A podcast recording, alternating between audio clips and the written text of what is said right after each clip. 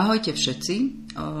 Dneska sa znova budeme venovať indigovej energii a som veľmi rada, ak vás táto téma zaujala, pretože pre mňa určite je indigová generácia detí a ich energetika a všetko, čo sa im v živote deje, svojím spôsobom veľmi srdcová záležitosť, pretože s indigovými deťmi mám skúsenosti jednak so svojimi deťmi, ale aj po roku 2000 vlastne tvoria veľmi veľkú časť mojej klientely. Budem sa venovať tomu, ako sa indigová generácia už prejavovala od dieťaťa až po dospelosť. V tomto podcaste sa nechcem venovať veľmi akademicky naštudovaným veciam, pretože dá sa povedať, že tá literatúra po roku 2000 o indigových deťoch bola celkom zaujímavá, veľa z toho som si preštudovala, ale dneska sa chcem s vami podeliť o skúsenosti, ktoré mám sama zažité. Či už to bolo s mojimi vlastnými deťmi, alebo s deťmi, ktoré boli ich priatelia, s ktorými vyrastali od školy, škôlky až po strednú školu, alebo teda po ich súčasnú dospelosť, pretože moje dievčatá už sú dospelé ženy. A to, v čom som videla ich rozdielnosť od toho, ako som ja vyrastala, v čom sa mne samej stávali učiteľmi alebo čo mňa priam až šokovalo, keď sa táto endigová generácia začala prejavovať v tom, čo sami tieto deti hovorili, keď som sa s nimi stretla. Indigová generácia tým, že oni majú viacej prepojení medzi ľavou a pravou hemisférou a tým pádom majú o mnoho aktívnejšie a rýchlejšie reakcie, ako mala dovtedy stará generácia, tak dá sa povedať, že aj tie reakcie na to, čo sa im v živote dialo, prípadne v akých podmienkach vyrastali, boli úplne, úplne iné ako to, čo poznali dovtedy ich rodičia je to jednoznačne potvrdené, že toto je generácia ľudí, ktorí sú na energeticky o mnoho vyššej úrovni, ako ich vychovávali ich rodičia. Takže všetky tie veci, ktoré sa im v živote dejú, sú preto, že oni už sú generácia, ktorá bude úplne ináč riešiť životné situácie, krížovatky, bude sa ináč rozhodovať a hlavne ináč v tom, že oni už sú tu preto, že prepájajú energeticky, dá sa povedať, že čakry, ktoré sú v tele duchovného nastavenia, s tými materiálnymi. To znamená prepájať materiálne čakry od jednotky po trojku až cez tú srdcovú čakru až na duchovné čakry, ktoré sú 5, 6, 7 a vyššie. Mohla by som začať vlastne s tým, že v literatúre bábetka indigových detí bolo popísané, že oni ako keby od narodenia komunikovali s rodičmi bez toho, aby teda vedeli čokoľvek e, nejako vyjadriť, okrem samozrejme plaču, ale to robili všetky bábetka odjak živa. E, mali veľmi jasný a prenikavý pohľad akoby múdreho človeka. Ja osobne vám môžem povedať, že v čase, keď som ja sa stala prvýkrát mamou, Eh, určite som tieto veci nevnímala, eh, možno až s odstupom času som si uvedomila, že aj moje deti boli eh, nejakým spôsobom trošku inakšie, ako dovtedy som poznala deti. Ale moje skúsenosti s deťmi dovtedy neboli veľmi veľké, lebo priznám sa, že ja som nikdy nemala vzťah k malým deťom. A narodení mojej céry sa stalo to, že z, žiadnych skúseností som zrazu sa stala mamou čo vtedy som si vôbec neuvedomala, ale myslím si, že toto môže povedať takmer každá žena, ktorej sa stane to, že porodí dieťatko. Určite viem, že na pohľad mojej staršej céry, ktorá na mňa otvorila modré očka, farby, to bola modrá farba ako riflovina, to bol pre mňa zázračný pohľad a tak magický asi ako pre každú mamu, ktorej sa dieťatko narodí. Vtedy v tom čase som ako keby začala vnímať auru, ale nespomínam si, že by som ja hneď vedela definovať, že moje dieťa je indigové. Ono sa to ukázalo až neskôr, keď som sa začala vnímaniu aury venovať o mnoho intenzívnejšie. Dá sa povedať, že narodenie mojich dcer bolo tiež v tomto pre mňa posun, že som si uvedomila, že dokážem vnímať niečo, čo možno veľa iných ľudí vôbec nie. A pri určitých e, informáciách, ktoré som sa o tom snažila zistiť, som zistila, že sa to dá aj nacvičiť. Takže možno veľa ľudí, ktorí si myslia, že nevidia auru, dokážu sa to naučiť. Určite viem z literatúry potvrdiť to, že tieto deti od samého malička vnímajú veci úplne inak, intuitívne, veľmi rýchlo dokážu reagovať na veci okolo seba, ako keby boli dospelejší, ako na daný vek sú. A veľmi často sa to prejavuje úplne v bežných veciach v živote. Ja by som povedala, že aj tá vysoká energetika a dynamika týchto detí, že oni dokážu všetko vnímať o mnoho, o mnoho rýchlejšie, aj reagovať na to, sa prejavovalo hlavne aj u mojich detí v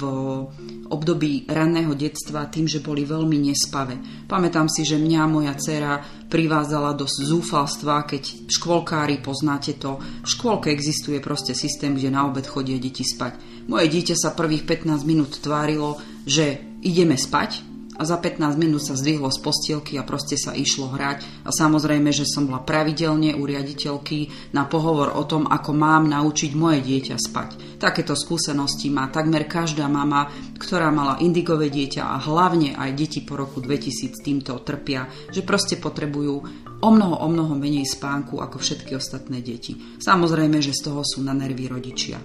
Táto dynamika sa mi potvrdila aj v tom, že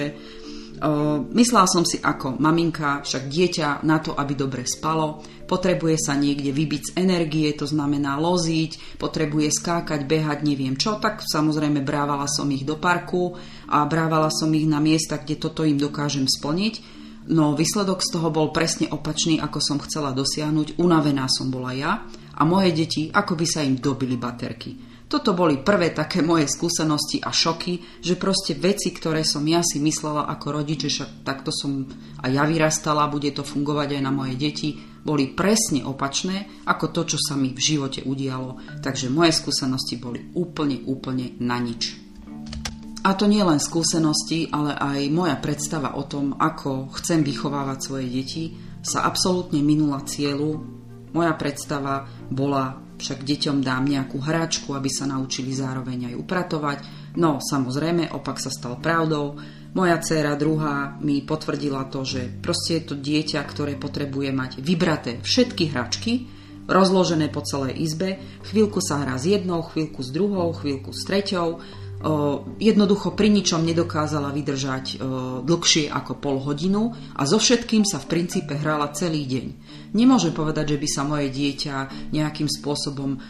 prejavovalo tak, že by robilo iba bordel. Práve, že som bola prekvapená, že potom pre ňu nebol problém pekne veci uložiť, ale pre mňa ten pocit, keď otvoríte detskú izbu, je tam vytiahnuté takmer všetko, čo sa v tej izbe nachádza po skriniach a je to upratané, tak to bolo proste pre mňa šok. Toto boli tiež skúsenosti, ktoré som spolu zdieľala s ostatnými mamkami, že takto sa to deje a netreba z toho robiť vedu, však tie deti to takto potrebujú. Mm, áno, bolo to pre mňa teoreticky pochopiteľné, ale prakticky ťažko zvládnutelné.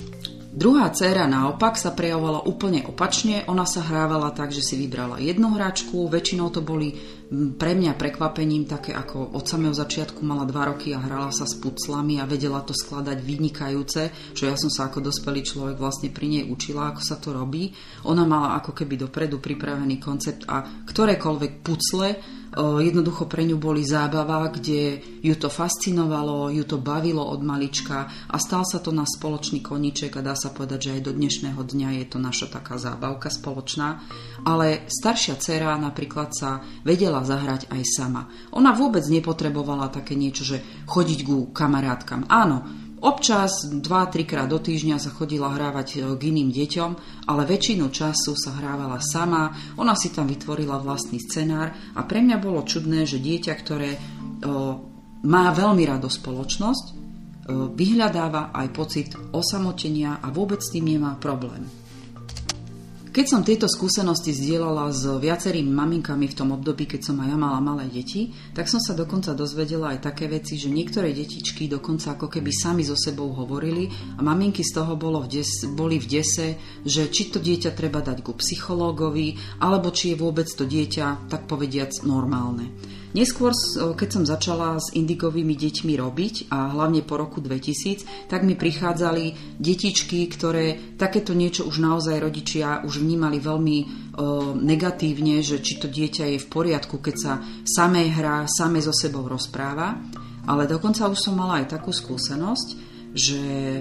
prišlo mi dieťatko, ktoré veľmi často maminke hovorilo, že v ich izbe, teda v jeho detskej izbe, sa tam stretáva alebo rozpráva s nejakým ujom. Keď som sa s tým dieťaťom rozprávala, tak som zistila, že tieto indigové deti naozaj sú napojené aj na energie, ktoré už nepatria medzi živých ľudí. A toto dieťatko sa konkrétne rozprávalo s nejakým starým ujom, ktoré, ktorý už bol po smrti. Ono to bralo úplne normálne a rozprávali sa o veciach zo života. O, verte mi, že toto bol pre mňa absolútny šok, že čo dokázalo to dieťa hovoriť, aké informácie od tejto, nazvem to, že mŕtvej energie dostalo. Dokonca som mala aj skúsenosť s dieťatkom, ktoré hovorilo, že ono má zo sebou všade anielikov a jedného anielika pozná, lebo ho pozná už veľmi dávno. V tom čase som tomu nerozumela, ale potom, keď som sa častejšie s tým dieťaťom stretávala a veľmi to dieťa inklinovalo ku kryštálovým kameňom, e, veľmi poznalo vôbec liečivé kamene, úplne automaticky vedelo o niektorých kameňoch hovoriť, na čo sú dobré, dokonca ono často s nimi vraj aj spávalo, tak e, ono mi povedalo, že tieto energie a anielikov, ktorých vidí, takže ono tie informácie o tom, ktorý kamienok je na čo dobrý a čo pomáha, tak ono to má od týchto anielikov. Ďalšia šoková terapia pre mňa, ale zároveň aj veľmi zaujímavá skúsenosť, e, ktorá len potvrdzovala to, o čom som niekedy čítala o indigových deťoch alebo kryštálových deťoch a ono sa tu ukázalo, že je to aj v praxi. Takže tieto prejavy z knižky o tom, že tieto deti sú citlivé, sú citlivé v prvé rade na vzťahy, pretože veľmi rýchlo zo vzťahov, v ktorých vyrastajú alebo ktorými sú obklopené, dokážu na ne reagovať či už chorobou alebo smutkom, ktorý nie je ich, ale ho vlastne filtrujú do seba. Rozprávanie sa s imaginárnymi priateľmi alebo hovorenie o pocitoch iných ľudí, o ktorých oni nemali mať ako vedomosť, že by tento človek im o tom povedal, že ako sa cíti, alebo hovorenie o tak až dospeláckým spôsobom o vzťahoch a fungovaní ich rodičov, samozrejme, že aj mudrovanie o tom, ako žijú jeho rodičia a čo by mali robiť, keď sa, dajme tomu, mamka s tatkom háda alebo na niečom sa nevedia dohodnúť, tak e, to boli zážitky, ktoré bolo ich príliš veľa na to, aby som ich dávala do jedného podcastu, ale spomeniem možno len niektoré, na ktoré o, si proste doživotne budem asi pamätať, ale zároveň aj hovorenie o minulých životoch. Ja som bola prekvapená, keď mi prišla kamarátka s už vtedy dospievajúcim synom, to bolo po roku 2000, asi 5 alebo 6, zoznámila som sa s jej synom a hovorili sme o tom, táto moja kamarátka robí aj e, energetiky s numerológiou a s liečením, takisto je veľmi vnímavá. Myslím si, že ona už bola aj indigová, keď e, porodila tohto syna. A pre mňa bolo zaujímavé, že on svoju mamu nikdy neoslovoval mama, ale dráha. Keď som to počula prvýkrát, tak som sa začala smiať a bolo mi vysvetlené, že oni už boli spolu manželia v minulom živote. To mi povedal ten jej syn. Takže on odjak živajú volá dráha. On ju, mamu, on ju ako mama nemá, ale ju má navnímanú ako ženu, ktor, s ktorou prežil nejaký život. Proste majú veľmi silnú citovú väzbu aj do dnešného dňa. A sú to tzv. partnery z minulého života. Samozrejme, že z toho boli v šoku od lekárov cez učiteľov a keď mi hovorili zážitky, ktorými si prešli, tak som sama nevedela, či sa mám viacej smiať alebo byť prekvapená, ale bolo to pre mňa aj taká hranica šoku, že až toto dokážu indigové deti bezprostredne a veľmi priamo hovoriť. Spomenula som aj to, že dokážu tieto detičky alebo títo už teraz dospelí ľudia indigovi hovoriť o pocitoch iných ľudí. Ja si spomínam na zážitok, kedy mi prišiel mladý muž, on už bol v tom čase vdovec a zostala mu vlastne dcéra, ktorá mala vtedy nejakých 6-7 rokov. A bolo veľmi zaujímavé, že ona mi tiež povedala, že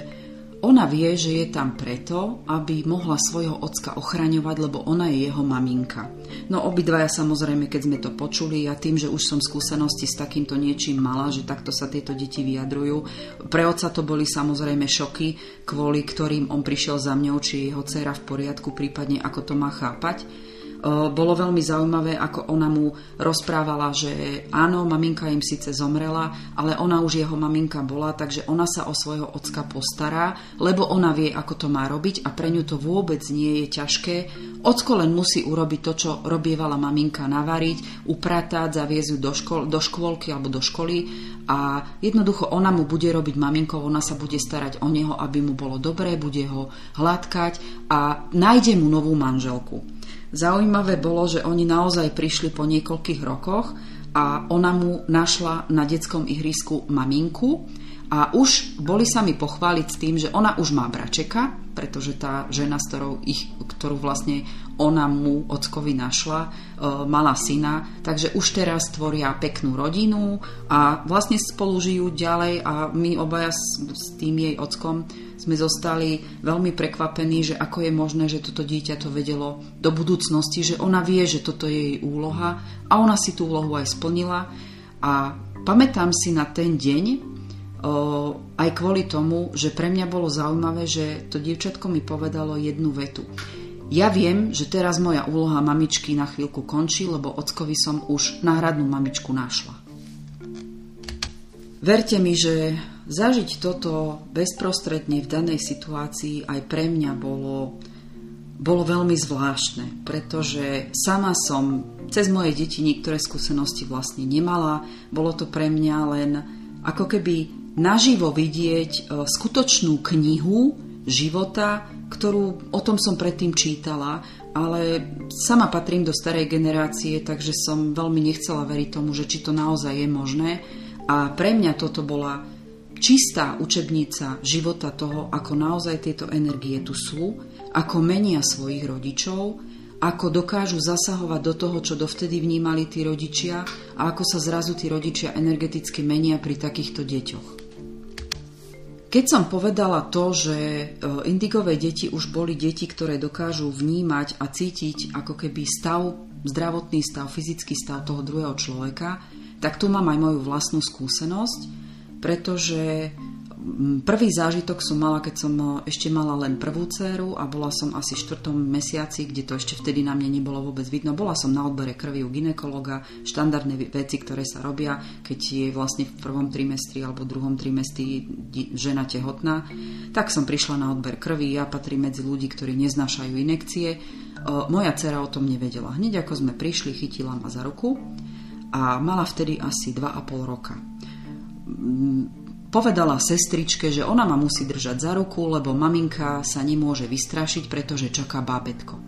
To bola pre mňa situácia, kde sestrička sa na mňa pozrela a hovorí, že ona už vie, že čo to je mať babetko a ja som na ňu kúkala a hovorím, no my sme to ešte mojej dcere nepovedali a netuším, skade to má.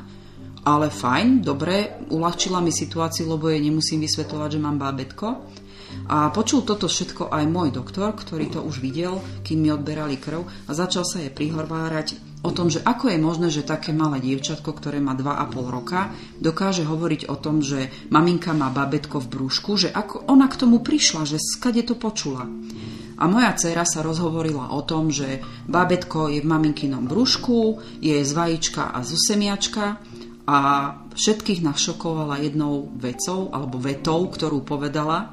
že ja viem, že babetko je z vajíčka, zo semiačka, ale ako sa dostalo maminke do brúška, to do dneska neviem. No, zostali sme všetci zamrznutí a, a začali sme sa strašne smiať a povedali sme iba vtedy toľko, že k tomu sa dostane, keď bude trošku staršia, keď to bude chápať. Ale myslím, že si viete všetci dobre predstaviť situáciu rodiča, ktorý prvýkrát toto počuje pred lekárom z úst svojho dieťaťa, ktoré má 2,5 roka a má znalosti e, možno dieťaťa, od ktorého by ste to čakali, ktoré má aspoň 10 rokov. Druhý zážitok z toho, že moja dcéra vníma takéto veci, bolo o niekoľko rokov, už o mnoho teda neskôr, kedy mala zdravotné problémy a myslím, že ešte stále bola predškoláčka, tak boli sme na gastrologickom vyšetrení a keď sme čakali v čakárni, tak ona sa ku mne naklonila a pošepkala mi, maminka, tamto to dievčatko strašne bolí brúško a bolí z toho brúško aj mňa. Vtedy sme to samozrejme nemohli riešiť, ale tým, že my sme boli u lekárky a toto dievčatko išlo bezprostredne za nami ku lekárke na vyšetrenie a viem, že tam jej doktorka povedala, no tak tie vaše... Uh, testy na trávenie vám vyšli takto a takto a samozrejme bola tam diagnóza, tak som zostala prekvapená a doma sme sa potom rozprávali s dcerou, ako je to možné, že ona to cítila. Ona povedala, že ja keď som pri nej sedela, začalo ma rovnako boleť brúško, ako bolelo ju. Maminka, ona je chorá na brúško? No tak bola veľmi ťažká debata e, s takýmto asi 5-ročným dieťaťom o tom, že čo vnímala a že teda čo sa jej asi dialo a ešte obzvlášť, keď ja som nemala až tak veľa skúseností alebo znalosti o tom, že ako tieto deti tieto veci vnímajú. Bolo to veľmi zvláštna situácia. E, v súvislosti s tým, ako tieto deti vnímajú to, ako sa druhý človek cíti nielen po fyzickej stránke, ale viem o tom, že oni to vnímali aj po psychickej stránke, veľmi často sa mi stávalo to, že prišli ľudia, ktorí už boli dospelí a riešili partnerské problémy a pri debate o tom, čo sa u nich doma deje a že teda majú malé deti, tak som sa veľmi často stretala s tým, že ich deti reagujú na to, že dopredu vedeli, že ich mama je alebo otec je z niečoho smutný, že majú partnerské problémy a veľmi ťažko zvládali to, že tieto ich deti im mudrovali dokonca do toho, že či sa majú rozviesť alebo čo majú urobiť vo svojom partnerskom vzťahu, aby sa to buď zlepšilo, alebo možno cítili to, že tí rodičia to jednoducho partnersky nedokážu dokážu zvládnuť a radili im o tom, že sa majú rozviezť a ako to majú urobiť. Toto bola veľmi častá situácia, ktorá naozaj tie indigové deti dokázali toto definovať o mnoho skôr, ako začali ten samotný partnerský problém riešiť ich rodičia. Samozrejme, že oni z toho boli v šoku jednak preto, že nechceli sa rozvádzať, alebo rodičia majú vždy tendenciu udržať partnerský vzťah, hlavne kvôli tým deťom a pre nich to bol paradox, že tie deti ich doslova nahovárali na to, aby išli od seba. Bolo to hlavne výsledok toho, že indigové deti vnímajú e, partnerský vzťah tak, že to nemusí byť nutné sebaobetovanie, hlavne nezmyselné pre vzťah. Ako náhle energeticky ten vzťah nefungoval, oni to možno nevedeli pomenovať, ale vedeli, čo majú robiť tomto už tá energetika tých indigových detí dávala jasný dôkaz toho, že oni vnímajú aj partnerský vzťah úplne na inej energetickej úrovni, ako samotne dokázali vtedy tí rodičia. A vo veľa prípadoch sa aj potvrdilo, že ten rozchod tých rodičov bol v prvé rade o tom, že to dieťa im naozaj dobre poradilo, že to proste nevedia zvládnuť, nie sú kompatibilní, nevedeli to takto síce nazvať, ale vedeli, že to, to, ten rozchod bude dobrý pre obidvoch a hlavne aj preto, že tie deti potrebujú vyrastať v kompatibilnom vzťahu alebo hlavne kompatibilite s vlastnými rodičmi. A tento nesúlad partnerského vzťahu oni vnímali ako aj na fyzickej úrovni, tak aj na psychickej, ako vlastnú záťaž, ktorú oni nemusia uh, chcieť prijať ako záťaž svojich rodičov. Pri všetkých týchto emočných prejavoch a pri tom, ako boli tieto deti už sa javili v tej dobe e, veľmi vnímavé na všetko, čo sa týkalo ich prostredia, či už sú to vzťahy, alebo to bolo energetické prostredie, pre mňa bolo veľmi zaujímavé poznanie toho, že indigové deti neplakali pri takých situáciách, kedy plakali vlastne ich rodičia, necítili vtedy ten plač. Napríklad viem, že niektoré indigové deti nevedeli plakať na pohreboch, pretože môj vlastný zážitok s indigovým dieťaťom. Na pohrebe jednoducho dieťa neplakalo, všetci ostatní plakali, lebo ono vedelo, že babička už bude na nich dávať pozor. Ona vlastne neodišla, aj keď zomrela. Oni nechápali tú smrť ako nejakú tragickú záležitosť, ale oni vedeli, že zostanú na týchto starých rodičov alebo na túto starú mamu napojené a boli to dokonca dve indigové deti, ktoré prišli naraz. Akurát, že kým sa ešte vyrovnali s týmto stavom, že babička už nemá fyzické telo, ale dokáže byť na nich napojená energeticky, tak mali určitý proces takej nespavosti alebo prišli tí rodičia, pretože oni ako keby sa v noci s tými starými rodičmi rozprávali alebo ich cítili v byte a dokázali s nimi komunikovať na tejto úrovni a dokonca povedali svojim rodičom vetu neboj sa babička bude tvoj ochranca, kým to bude nutné. Takže ďalšia šoková záležitosť jednak pre rodičov a pre mňa nové poznanie zo sveta indigových detí, ako oni dokážu tieto veci aj pomenovať Možno až tak, že rodičia tomu sami nerozumejú a rodičia mali šoky z toho, že vlastne ich dieťa vie niečo, čo oni im nevedia vysvetliť a ich, ich úloha toho rodiča zrazu v tom momente bola oslabená, pretože ich dieťa bolo na nejakej úrovni vedomostí alebo cítenia o mnoho vyššie ako oni a oni boli vlastne ich rodičia.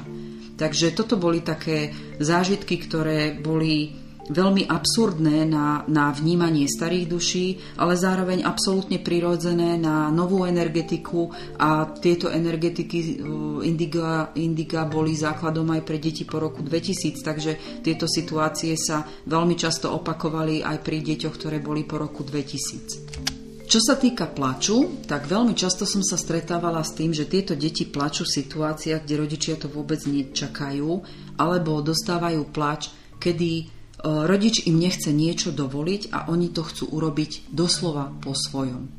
Rodičia často vnímajú svoju úlohu tak, že však ja musím to dieťa naučiť to, čo mu v živote bude fungovať a častokrát im dávajú také rady, ktoré sú, vychádzajú hlavne z ich vlastných skúseností, ale to dieťa prirodzene e, s touto vyššou energetikou vie, že môže to urobiť aj úplne inak, dokonca vnímajú aj to, že tak ako im to radia rodičia, im to vôbec fungovať nebude a chcú to urobiť po svojom. Samozrejme, prirodzený strach rodiča, že dieťa urobí chybu alebo na nejakú nevedomosť, neskúsenosť, e, prirodzenú ku ich veku, môžu doplatiť, môže ich to dokonca fyzicky bolieť, tak sa snažia tlačiť to dieťa do konceptu ich vlastných skúseností a ako keby vyhrážaním sa, že stane sa ti toto a toto zlé, sa snažia to dieťa poučiť. Samozrejme, že toto absolútne na nové deti nefunguje ani nefungovalo a ja sama som to vnímala aj pri výchove mojich detí. Tieto deti, keď sú zatlačené do kúta a do tlaku toho, že to nechcú urobiť tak, ako im to rodič ukazuje, že to urobiť majú, lebo to bude podľa ich vnímania správne, ale chcú to urobiť úplne inak a nedokážu mm, ten tlak rodiča prevaliť svojím spôsobom alebo urobiť si doslova po svojom, tak vtedy začínajú plakať, pretože je potláčaná ich autenticita, ich rozvoj potenciálu na tej energetickej úrovni, ktorú ich rodič vlastne nechápe a nedokáže pochopiť. Toto bolo veľmi častý zdroj hádok, zbytočného plaču, dokonca až hysterického plaču detí, ktoré chceli urobiť niečo tak, ako oni cítili, že to urobiť môžu a bude im to fungovať. Ja som to s mojimi deťmi zažívala veľmi často a veľmi veľa kriku bolo okolo toho, že som chcela, aby si niečo obliekli a moja hlavne mladšia dcera, ona bola väčší bojovník ako tá staršia, tak e, s ňou som mala neustále hádky o tom, že ona chce niečo úplne iné, obliekla si to, čo chcela, nemôžem povedať, že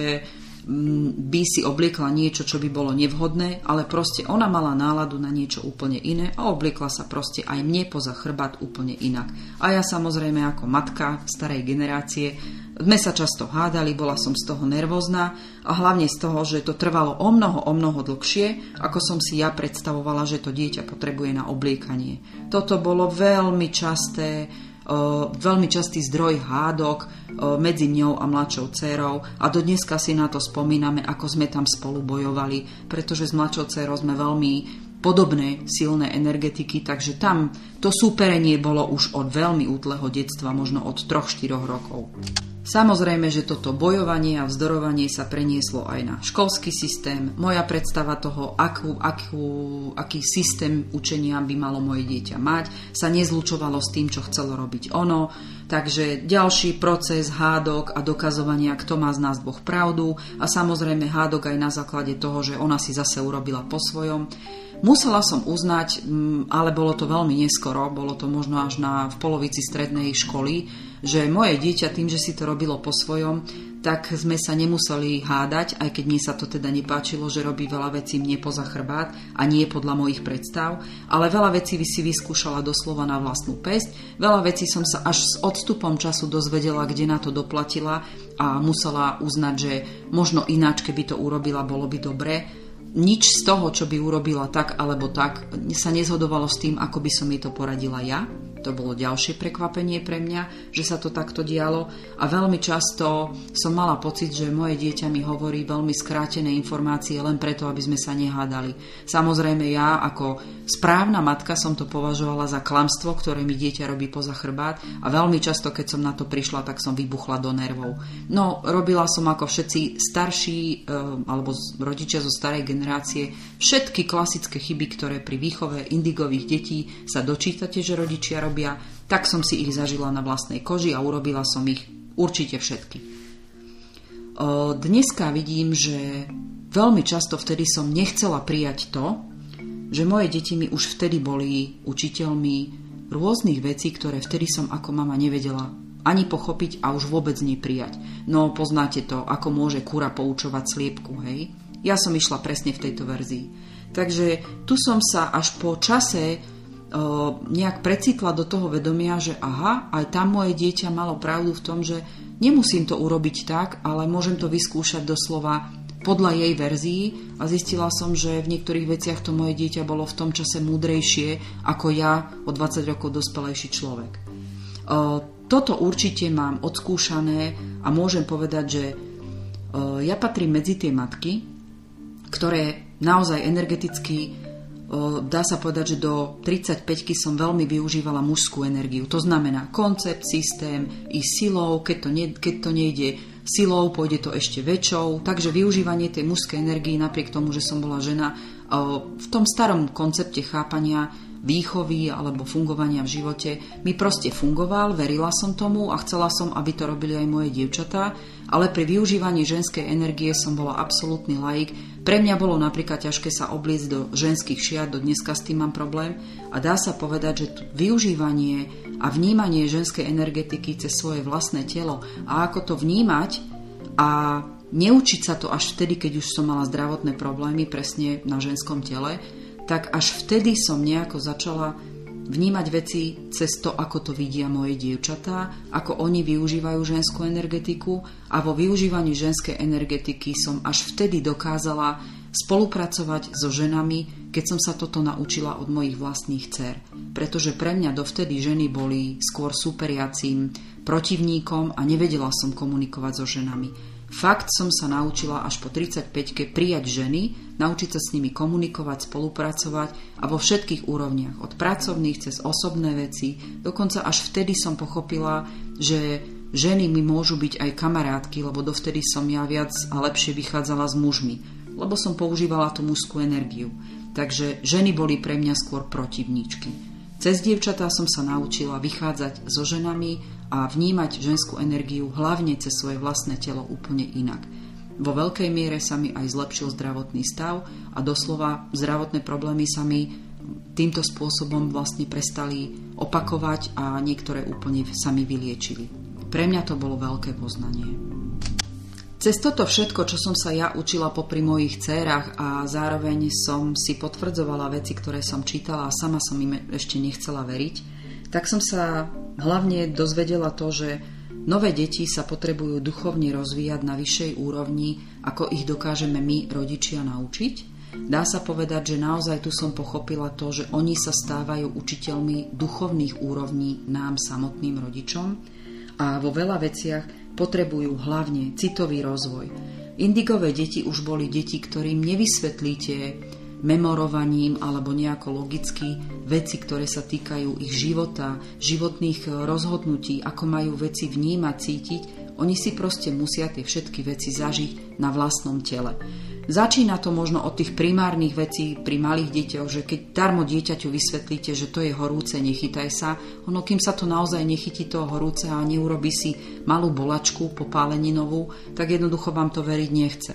O, takisto mojim deťom som hovorila, nelez na ten strom, lebo môže sa ti čokoľvek stať. Klasicky, strašila som ich, aby sa im niečo zle nestalo. Moje deti aj tak na ten strom vyliezli, aj tak sa im troška šmyklo, chvala Bohu, nespadli, ale ja som pochopila, že môžem akurát im povedať, o, pustiť ich na ten strom, nechať ich to vyskúšať a prestať na nich vysielať strach z pozície rodiča a z, z nedostatku mojich vlastných skúseností. Áno, toto bola veľká a radikálna zmena v tom, ako tieto deti vnímajú svoje vlastné ja, ako potrebujú veci zažívať a cez, toto je jediná cesta ich duchovného rozvoja, citového rozvoja. Potrebujú len pochopiť, že im dôverujete, že chcú vyskúšať niečo, čomu vy neveríte. Toto sa stalo pre mňa veľmi dôležitou vetou na všetku výchovu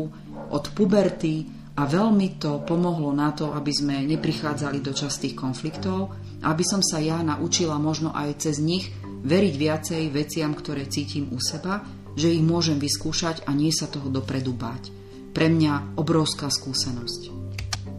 Ďalšia duchovná úroveň, ktorú priniesli indigové deti, bolo to veľké vnímanie a veľmi pozorné na to, v čom oni vyrastajú a čo v nich, nazvem to tak, že vnútorne zarezonuje. Ja som darmo mala predstavu o mojich deťoch, že som ich videla, že budú robiť toto alebo toto, alebo ich budem podporovať v takých takých činnostiach, lebo mne by sa v tejto úlohe páčili. Oni si našli svoju vlastnú cestu. Samozrejme, vôbec sa to nezhodovalo s tým, čo som ja vnímala svoje deti. A moje deti, ako náhle niečo v nich zarezonovalo, bolo pre mňa dosť pre rodiča a človeka, ktorý ich vychováva nepriateľné, že okamžite, keď sa stala taká vec, že ich niečo oslovilo, niečo ich strašne zaujalo, všetko to, čo som chcela ja od nich, išlo absolútne bokom. Dokonca sme sa hádali o tom, že tomu vôbec nevenujú pozornosť, hoci som ja ich videla, že v tom majú oni potenciál a oni sa absolútne aj dušou, aj energiou odovzdali tomu, čo v nich vo vnútri zarezonovalo, čo ich začalo zaujímať a to som si neuvedomovala, keď sa to dialo už v detstve, ale najviac som si to uvedomovala vo veku, kedy prechádzali z takej tej, z, veľké, z väčšieho dieťaťa do, do puberty a do toho zdorovitého obdobia, že už začali oni súperiť s tou vlastnou energiou so mňou a bolo to najmä cez tie hádky a cez tie veci, kedy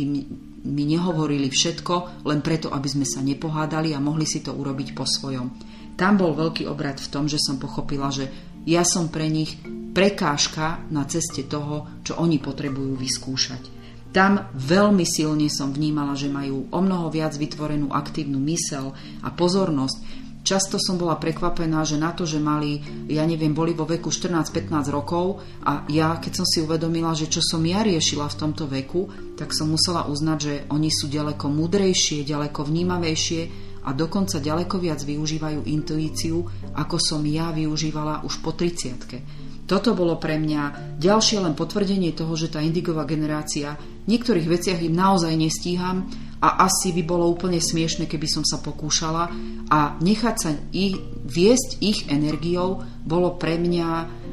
niečo zaujímavé, ale veľmi dlho som tomu odolávala presne v tom myslení, že no čo mňa môže dieťa naučiť, ja som tu rodič, a veľmi dlho mi trvalo, kým som dokázala zmeniť to na to, že aj ja sa môžem niečo od nich naučiť.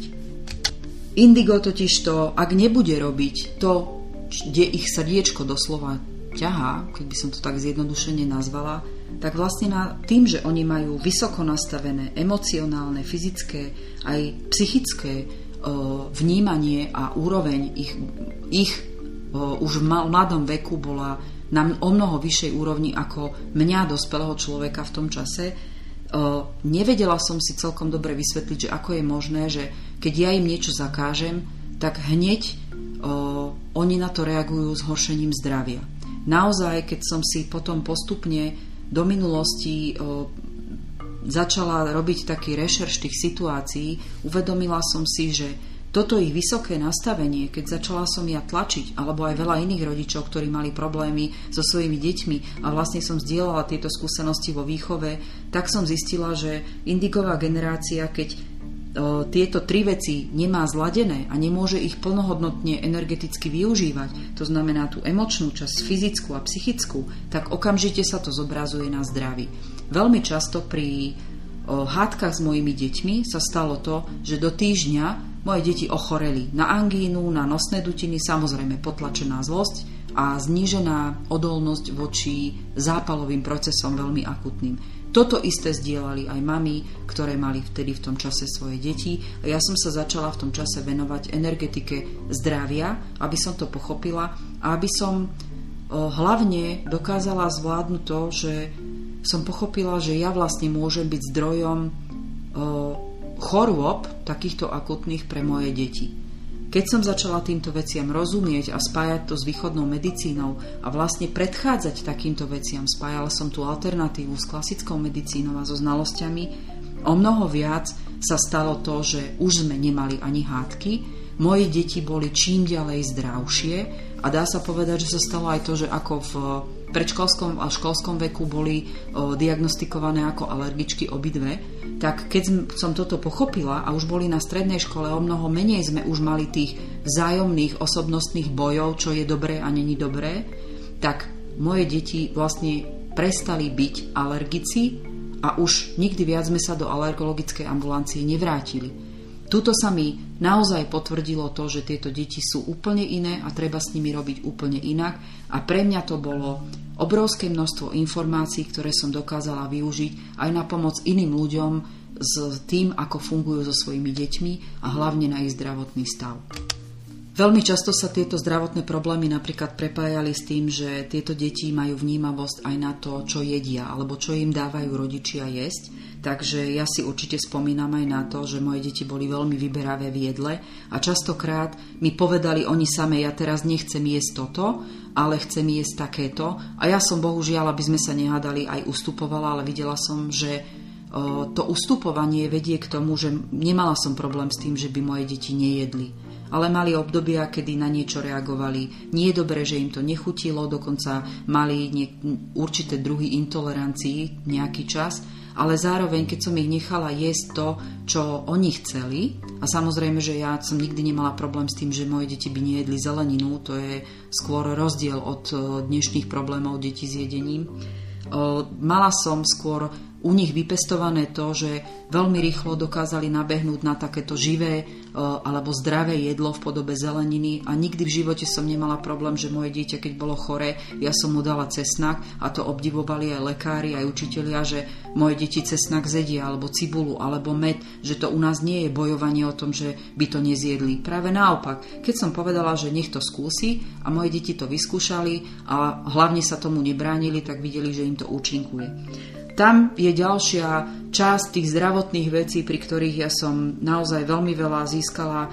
najmä vlastnými skúsenostiami, pretože v období asi v roku 2010 nebolo toľko veľa tých informácií ani o alternatívnej medicíne, ani o tom, ako tieto deti už nastavili úplne iné e, chápanie medicíny, zdravotného stavu. E, objavili sa aj choroby, ktoré dovtedy vlastne medicína nepoznala a dodneska ich ťažko definuje na nejaký typ diagnózy. Dá sa povedať, že tam vo veľkej miere aj alternatíva e,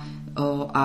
ezoterika alebo vnímanie týchto vecí išlo do popredia a zaznamenalo veľký boom, ľudia sa začali o to zaujímať a veľmi už mi prichádzali takí rodičia, ktorí tomuto boli krásne otvorení a dalo sa s nimi pracovať na veľmi rýchle zlepšenie zdravia aj samotného dieťaťa alebo na vylepšenie energetiky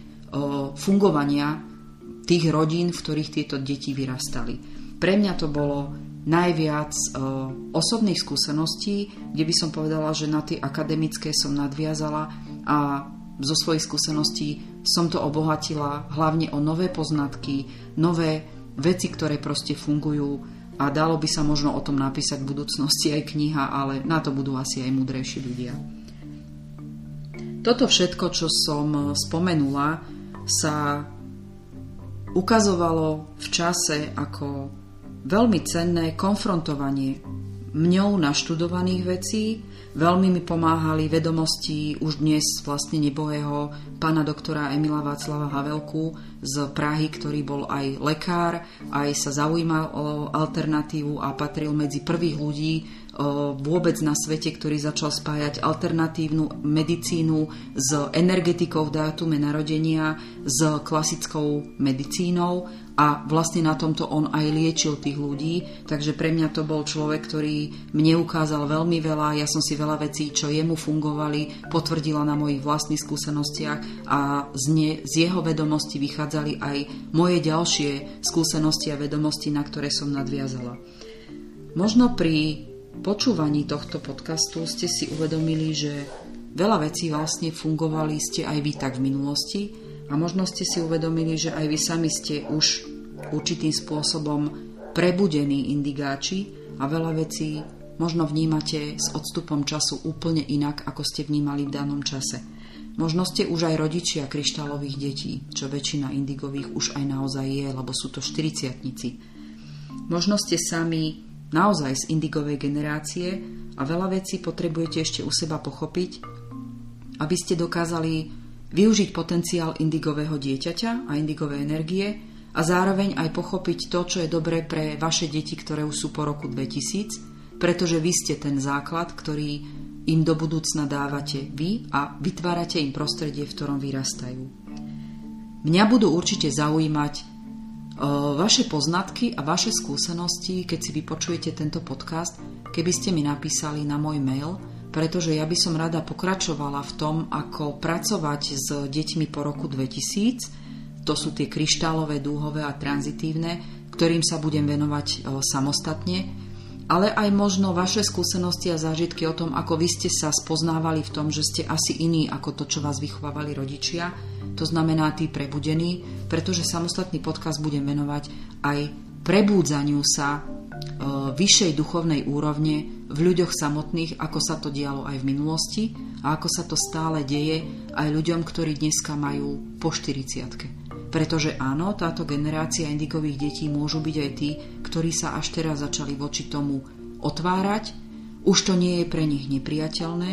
a je to proces prebudzania, ktorý sa im deje a môže im v živote veľmi pomôcť. Ja vám ďakujem za to, že ste si toto vypočuli a určite ma veľmi potešia všetky vaše podnety na môj mail, ktorý už je asi známy, dve bosorky zavináč gmail.com, kde vaše podnety mi môžu byť inšpiráciou toho, ktorým témam sa budeme čo najrychlejšie venovať v ďalším podcastom. Majte sa pekne a do počutia na budúce. thank you